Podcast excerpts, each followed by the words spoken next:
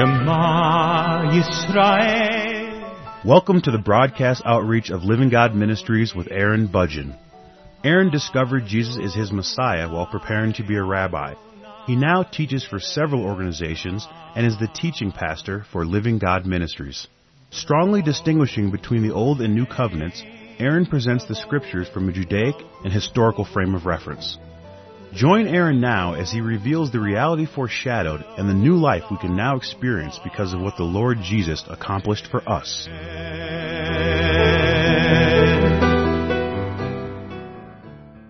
I am presenting a series of broadcasts on the subject of the Trinity, and today's program is a continuation of the previous broadcast. Now, in the previous broadcast, there were several points that I really wanted to make, that I really wanted to make with regards to this subject. The first is to understand that this subject has been debated since just about the founding of the church, and I expect that it's going to continue to be debated. This subject will continue to be debated for many years to come. I certainly do not expect that this broadcast is going to settle this debate, and in fact it might create some new discussions, some new contentions, some new disagreements as a result of what it is that I am teaching on these programs. The second point that I really wanted to make in the previous broadcast is that there are many passages in the scriptures that can lead a person to believe that the Trinity is a doctrine of three gods. That it is very easy to read through the scriptures and make that conclusion. It's very easy to do that. I certainly do not believe that that was the intent of the writers in the scriptures, but there are many people who can perceive that, and that simply depends on their perspective. It depends on a person's perspective on how they are looking at the subject. It also depends on how somebody explains the doctrine of the Trinity. This is about perspective, and in some cases people will understand what you are saying or what the scriptures say as if it is testifying of three individual gods that are working together in a collective concert of some kind. This is a conclusion that many people can come to, and there are many people who do not believe that there are three gods, but because of the way that they explain this subject, indirectly, that really is either what they believe or what they are by default actually saying. And so in defense, what people will often say when somebody does not seem to understand is they will default to something that sounds like, well, this may not be something that you can comprehend, but it's definitely something that you need to apprehend. And while that might be acceptable to some people, other people would not find that to be an acceptable explanation. That they definitely are not the kind of people that are willing to apprehend something that they do not comprehend. And so the explanations do become even more important to those who are looking at this subject in a more critical way and are unwilling to just believe just because that's something that we are to believe. And even though we don't understand, then we still have to believe it anyway because we're afraid that we might lose our soul. We might certainly end up losing our mind by trying to understand something that we cannot understand, but we don't want to lose our soul, and so we just say, yeah, I believe that. But really, deep down inside, they have no idea what they really believe or why, and so it really has no meaning to them whatsoever.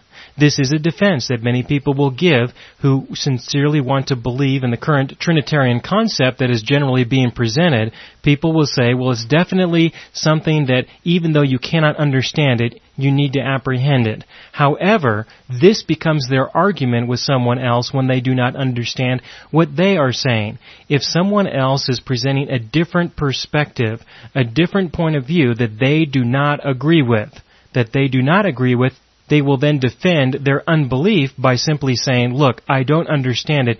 It doesn't make sense. It doesn't make sense in light of this and in light of this and in light of this. And because it doesn't make any sense, I am unwilling to accept it. And as far as I'm concerned, you're going to go to hell because you don't believe what I believe, even though I can't make sense of it either. That's what people say. Make no mistake. That is what people are teaching out there. And it's very unfortunate, but that really is the case. I may not be able to explain fully what I believe to you so you can understand it, but that's okay. If you cannot explain to me fully what you understand or what you believe so that I can understand it, then that is unacceptable to the point of perhaps you are a heretic who is going to go to hell. And that is very unfortunate, but that is the climate that we live in today in the theological world when it comes to this specific subject. Now, at the end of the previous broadcast, I was given the illustration of the egg, that the egg is a single egg, and yet it is composed of a shell, a yolk, and the egg white. All of it really is the egg, but it is composed of three distinct parts. So people will use that illustration in order to describe the Trinity, the Trinity of God, to say that God is of three persons. But in totality, in a singular essence, they truly are one God, one collectively as three individual persons that operate in one divine essence. Now, while those are nifty words and they certainly have some theological expression behind them, that doesn't necessarily mean that they really mean anything. That just means that they sound good and that they seem to be adequate for the speaker or the one who is believing it, but that does not necessarily mean that you have conveyed the character of God to somebody else, just because you've used terms like that. Understand that the nature of God is very difficult to understand, and it depends on your perspective. That was the conclusion that I really wanted to focus on, is that there is a perspective, and I'm going to use this concept of perspective as I explain this subject further. Now with regards to the egg illustration, that's easy to see because you have distinct parts that can be identified. But let's consider another illustration, another very good illustration. The illustration is with water. Water can be seen in different forms. Water can be a liquid, it can be ice, or it can be steam. It depends on the temperature of the water, of course, but these are different manifestations of the same element of water, H2O. It is the same thing. And so we could look at our God in the same way, that sometimes He is revealed in one way, and in other times he is revealed in another way. But again, there are many people who believe the Trinitarian concept who would look at that and say, that is total anathema. That is total heretical teaching. God does not manifest in various ways. He is composed of different persons who show up in their distinctive ways. That is an argument that presently exists, but I personally do like the illustration, and there are many other people who personally do like that illustration. And from one perspective it's acceptable, from another perspective it is not acceptable. It just depends on who you're talking to. And so how do you know what's true? How do you know what's real? Well, this is something that is only going to truly be answered by God Himself to you. And so in the end, I'm going to have to defer to the Holy Spirit and say that if the Holy Spirit reveals to you one thing, then go with that. And if He reveals to you something else, then go with that. And listen to Him and ask Him and be led by the Spirit of God and be attentive to the reality that perhaps He might change your perspective here or there. He might increase your understanding or make things more clear and to try to live a life of dependency on the Spirit of God as He will lead you and guide you. But I do really like the water illustration. I think it's a very good illustration that can be used to reveal the oneness of our God, who is most certainly one God. The other thing that I really wanted to emphasize on the previous broadcast is that some people may be presenting the subject of the Trinity in such a way that truly they do, they really do believe in three gods. Now they might swear up and down that they do not believe in three gods, but really they are just simply deceiving themselves and perhaps everybody else around them that they really do believe in three gods, and they're just simply not being honest about it. That is a real issue, that is a very real concern. And and I definitely do not want to encourage people to believe that, that from a certain perspective you can look at Trinitarianism as though it truly is tritheism. That is a reality and something that you most certainly need to be aware of. Now, if you think all of this stuff is confusing, there's more. Don't worry, there's more. All of this stuff can be very confusing because, of course, I have not said anything concrete with regards to this subject yet. Don't worry, I will soon. But let me just mention one more thing that will really make this subject even more difficult just for the moment, and then I'm going to shift gears and try to explain the subject in a very simple way. Okay, and so I have been talking about this in a very convoluted way, and that is because, as you will find if you were to pursue this subject within the theological circles of Christianity, it is a very convoluted subject, and so I am just simply expressing the situation. It is a disaster. It is a mess. It is totally convoluted. Alright, so don't be surprised if you feel a little lost at the moment, but don't worry, I'm going to shift gears very soon and I'll explain this subject in very simple terms. Okay, the last issue that can seem a little bit convoluted and then I'll move on from there, but the last issue, which is very important also, is who actually raised the Lord Jesus from the dead. Who really did raise the Lord Jesus from the dead? Because it depends on who you ask, and it depends on what you read. For example, in Romans chapter 8 verse 11, in Romans chapter 8 verse 11, it says, But if the Spirit of Him who raised Jesus from the dead dwells in you, He who raised Christ from the dead will also give life to your mortal bodies through His Spirit who dwells in you. It says clearly in Romans chapter 8 verse 11 that it is the Spirit of God, it is the Holy Spirit who actually rose the Lord Jesus from the dead. But that's not all that the scriptures say. For example, in John chapter 2 verses 19 through 22, this is John chapter 2 beginning in verse 19, Jesus answered and said to them, Destroy this temple, and in three days I will raise it up. Then the Jews said, It has taken 46 years to build this temple, and will you raise it up in three days? But he was speaking of the temple of his body. Therefore, when he had risen from the dead, his disciples remembered that he had said this to them, and they believed the scripture and the word which Jesus had said. What did he say? He said, Destroy this temple, and in three days I will raise it up. In John chapter 2 verses 19 through 22, it clearly says that it was the Lord Jesus who raised himself from the dead in John chapter 10 verse 17 and 18. This is John chapter 10 beginning in verse 17. Therefore my Father loves me because I lay down my life that I may take it again. No one takes it from me, but I lay it down of myself. I have power to lay it down and I have power to take it again. This command I have received from my Father. And so here again he says that he was going to raise himself from the dead. And so did the Holy Spirit raise him from the dead, or did the Lord Jesus raise himself from the dead? Now if there are two distinct persons involved here, if the Holy Spirit is a distinct person, and the Lord Jesus is a distinct person, then there's obviously some competition with regards to who actually rose the Lord Jesus from the dead. If there is distinction between the two, then who really did it? This is a difficult question to answer when you consider these passages. But it gets even more complicated. Consider Acts chapter 2 verse 32.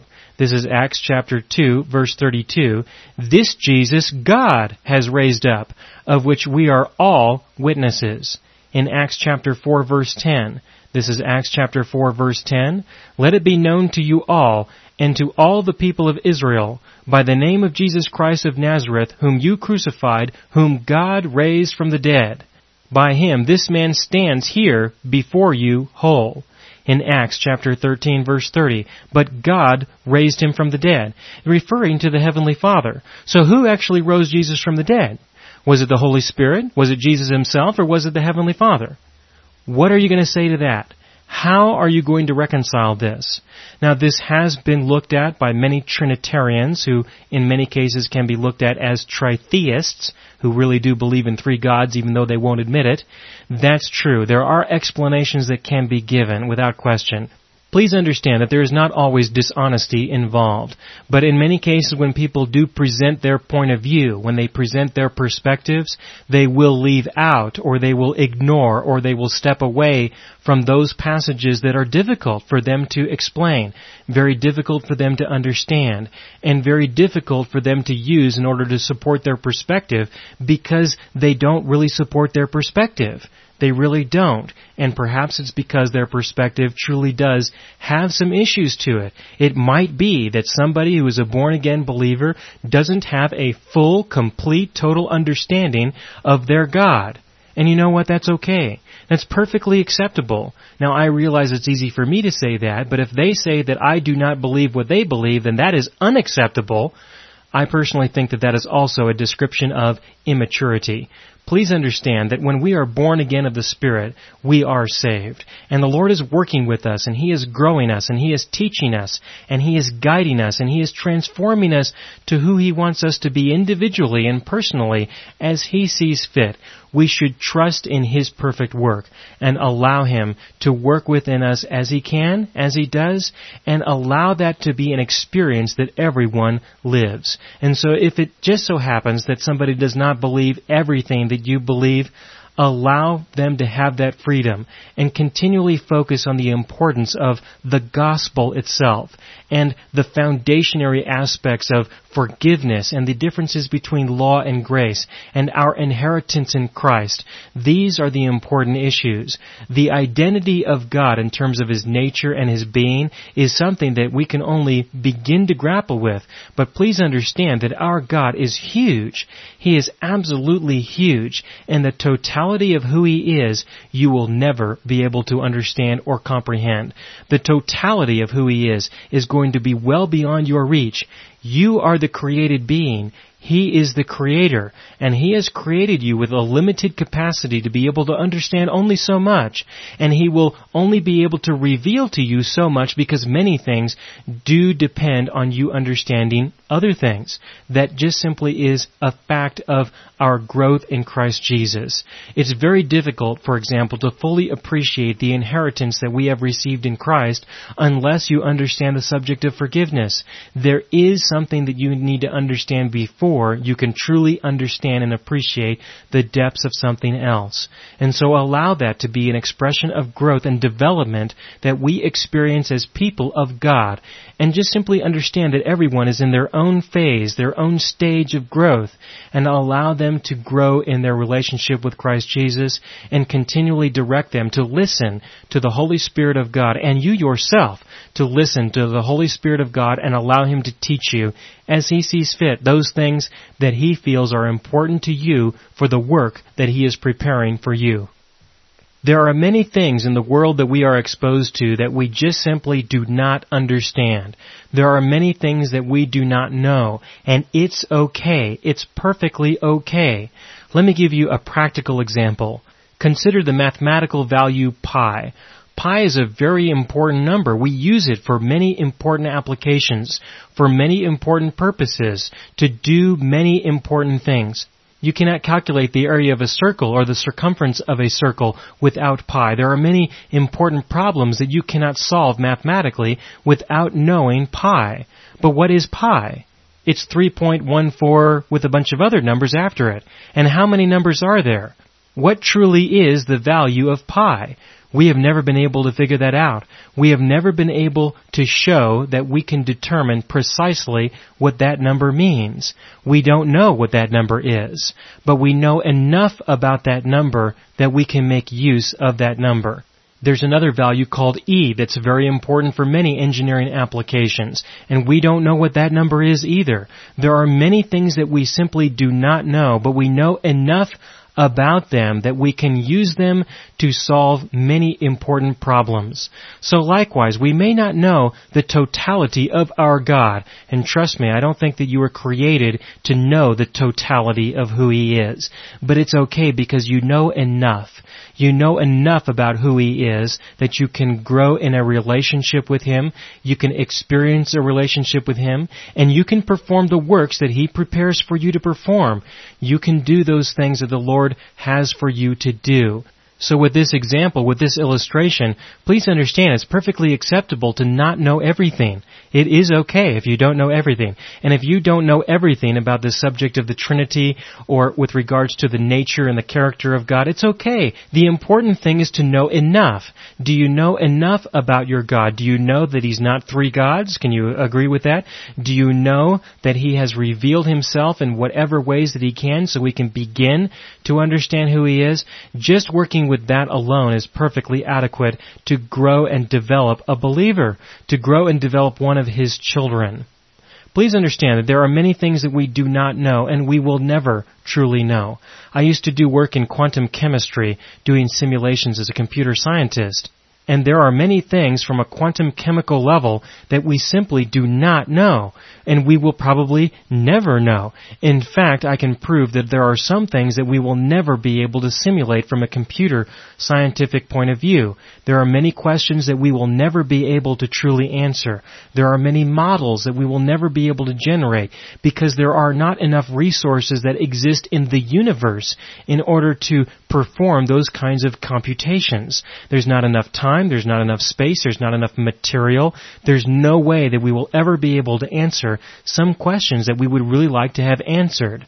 I've done research in that area, and that's acceptable. For us to at least know our limitations is perfectly fine. It means that there are some things that we will never know, some things that we will never be able to compute, but there are other things that we can know, there are other things that we can compute, and we'll be okay. We'll be able to live our lives here on earth just fine, even though we cannot explain the full molecular interactions that take place within a living cell, for example we may not be able to compute the reactions of injecting certain chemicals into a living organism composed of trillions and trillions of cells.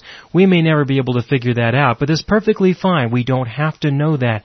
We can continue life without knowing the totality of these things. So likewise, we can continue life without knowing the totality of our God. There are things that He reveals to us, and those things that He does reveal are adequate.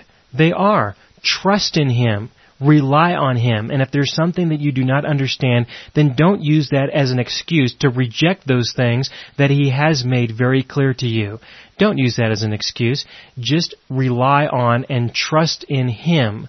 Rely on Him. Trust in Him and believe in Him as your God who will guide you and lead you in the correct way, in the proper way. Another example has to do with mathematical equations. There are many mathematical equations that we cannot solve, that we will never truly be able to solve. Let me give you a simple example of something. Consider an equation of 2 to the power of x minus x is equal to 0. For those of you who are very familiar with algebra, consider that equation. It's 2 to the x minus x is equal to 0. Can you solve this algebraic equation algebraically? What is x? Can you solve that equation? Absolutely not. It's a very simple equation. A very simple equation. However, you cannot possibly solve this equation algebraically. Using the rules of algebra of balancing the equation on both sides, there is no way that you will ever be able to solve for x. There is no way that you can find a solution for that. There are other ways of finding solutions to that particular equation, and using these other methods, you might be able to get a precise answer.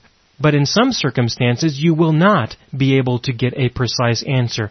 There are many equations that we will never be able to get the precise solution for. And so what do we do? We solve the equation using the methods that we have, and there are some very advanced, complex, advanced mathematical methodologies to find solutions for this.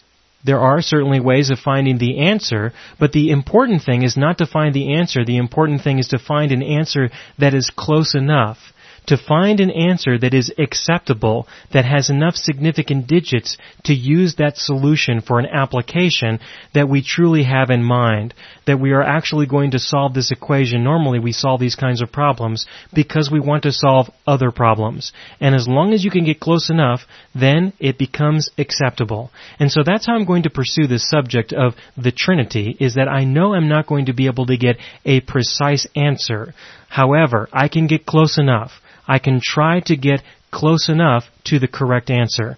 I can at least address the subject with the limited knowledge that I do have so that I can go on in my Christian life walking and trusting in my God, knowing the small aspects that He has revealed to me that I can understand, and that can be adequate for me to live my daily life by trusting in Him. Okay, now let me consider something very concrete. When you go to heaven, when you die, when you pass from this life into the next life and you enter in to the kingdom of God, tell me something. Do you expect to see three thrones? Is that what you expect to see? Are you anticipating that when you go before your God in heaven, that when you go there, you're going to see the Lord Jesus to your left, who is going to be sitting therefore at the right hand of the Father. And on that throne on the left, do you expect to see some fellow who's probably in his mid thirties, looking relatively healthy and perhaps has a lot of alertness to him. And then the throne in the middle contains some elderly man who probably has a very long white beard. Is that what you're expecting to see? Do you expect, do you anticipate truly to see two thrones there, and then a third throne to your right, which probably has this mist hovering over the seat that we would describe as the Holy Spirit, perhaps some mist of steam or something, something like that. Is that what you're anticipating? Is that what you expect to see? I personally do not anticipate that when I go before my God in heaven, that's what I'm going to see.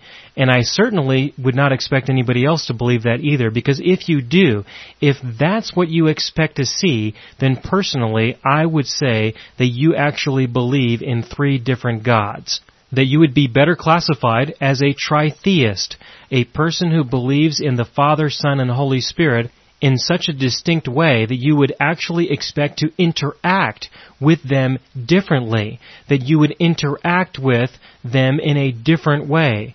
That's what I mean. Do you sincerely believe that your God is interacting with you in three unique ways, with three different personalities. Do you really believe in three different persons to that degree, to that extent, that they would actually have their own thrones? This is a very important question and the question that I'm going to have to leave you with because I am out of time for this broadcast, but in the following broadcast, this is the question that I'm going to address. I'm sincerely asking you, is that what you really believe? Do you really believe that there are going to be three thrones? Because if that's what you believe, you probably do believe in three gods, when in reality our God is one God. He is not to be divided up into three different gods or three different persons that you address and talk to and speak to and relate to in three different unique ways. He is truly one person. But in the revealing of himself, he has had to reveal himself in small ways because you could not withstand the totality of who he is. And this is what I'm going to address in the next broadcast.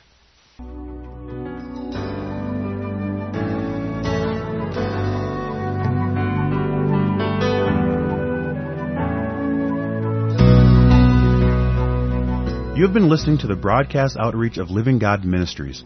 You can hear all of our programs for free through our radio archive at livinggodministries.net. That is, livinggodministries.net. Do help us develop new radio programs and continue broadcasting on this and other radio stations. Send your contributions to Living God Ministries, P.O. Box 38353, Colorado Springs, Colorado 80937 or use the donation link on our website livinggodministries.net. That is livinggodministries.net.